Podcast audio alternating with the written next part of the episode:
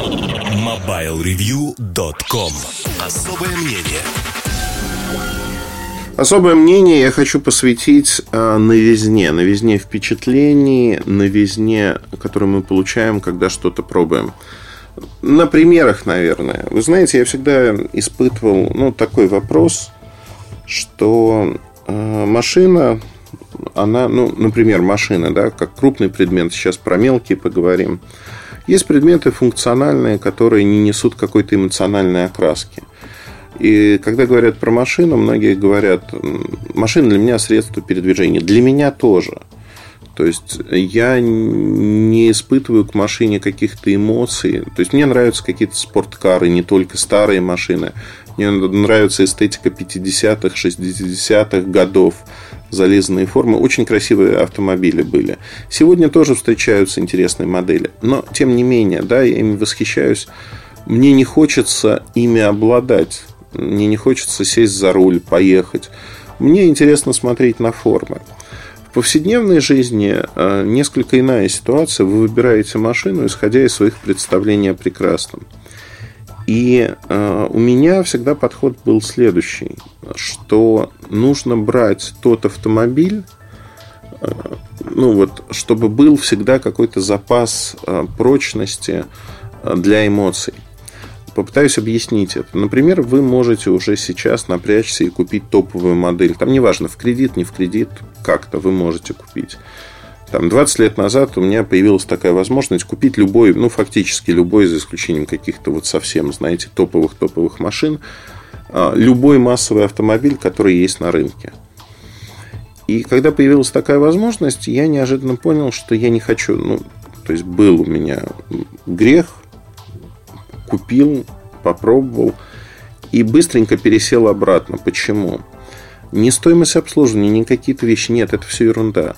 Вопрос был в том, что я понял, что мои эмоции, вот в следующий раз я купил хорошую машину, самую лучшую, пожалуй, одну из самых лучших. И дальше, для меня, опять-таки, подчеркну, не для всех, а дальше куда расти? А дальше расти некуда. То есть вот у вас есть эта машина – и дальше начинаются муки выбора, потому что вы понимаете, что следующая машина, она будет такой же. Как Макаревич, о чем говорят мужчины. Да, потом будут рестораны, тоже хорошие, другие, но хорошие. Потом будет что-то, машина, да, другая, но тоже хорошая.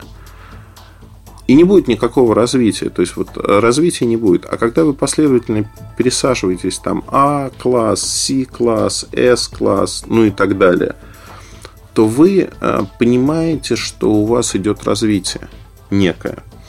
И поэтому, когда э, вы знаете, ну, с предметами, с вещами в повседневной жизни, у меня происходит ровно так же. Я долгое время э, так получилось, я злился даже. Но, с одной стороны, было приятно, с другой стороны, во времена, когда у меня был 350D, Canon 350D, одна из самых э, популярных на тот момент цифровых камер, э, массовых. И я мог купить не его, я мог купить э, любой аппарат на тот момент.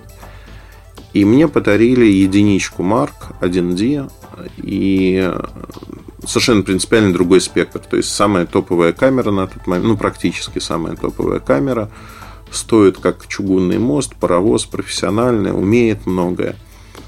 Я ей не пользовался. Люди обижались, которые подарили, говорят, ну, блин, ты опять вот пришел со своей... Что? Что не так? Это же камера лучшая. Я говорил, да, она лучшая. Но я хочу научиться выжимать все возможное из обычной простой камеры, чтобы затем пересесть на следующую камеру, научиться выжимать из нее. И так вот ступеньками идти. Потому что если я сяду сразу на топовое решение, там есть огромное количество плюсов, которые не позволяют научиться вытягивать из снимка все возможное. Да, может быть, это вообще и не нужно, потому что зачем? С другой стороны, тот вопрос, который мне задают в Инстаграме часто, на что это снято. У вас хорошие фотографии. Знаете, у хозяйки были отличные кастрюли поэтому еда получалась вкусной. Вот этот вопрос, он звучит постоянно в той или иной ипостаси.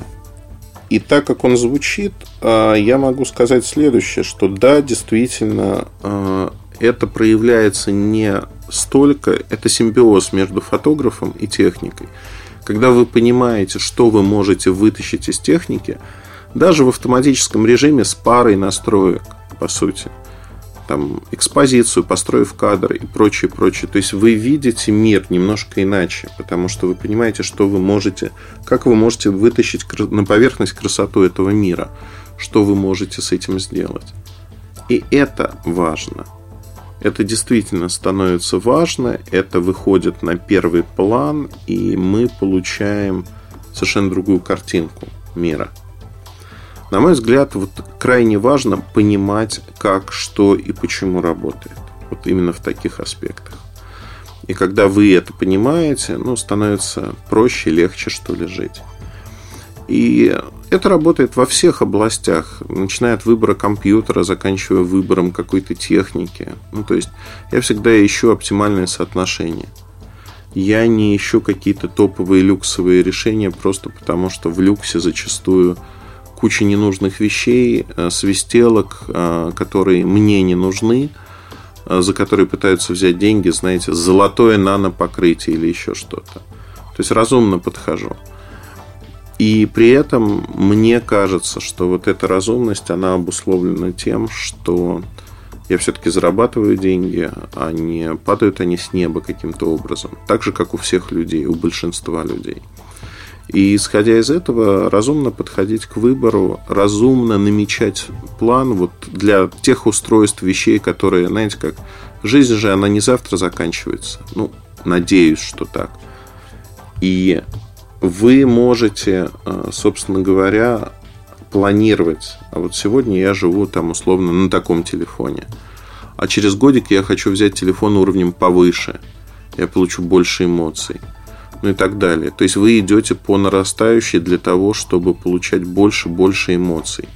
И эти эмоции позволяют совершенно по-другому оценивать то, как вы что-то делаете, как вы живете.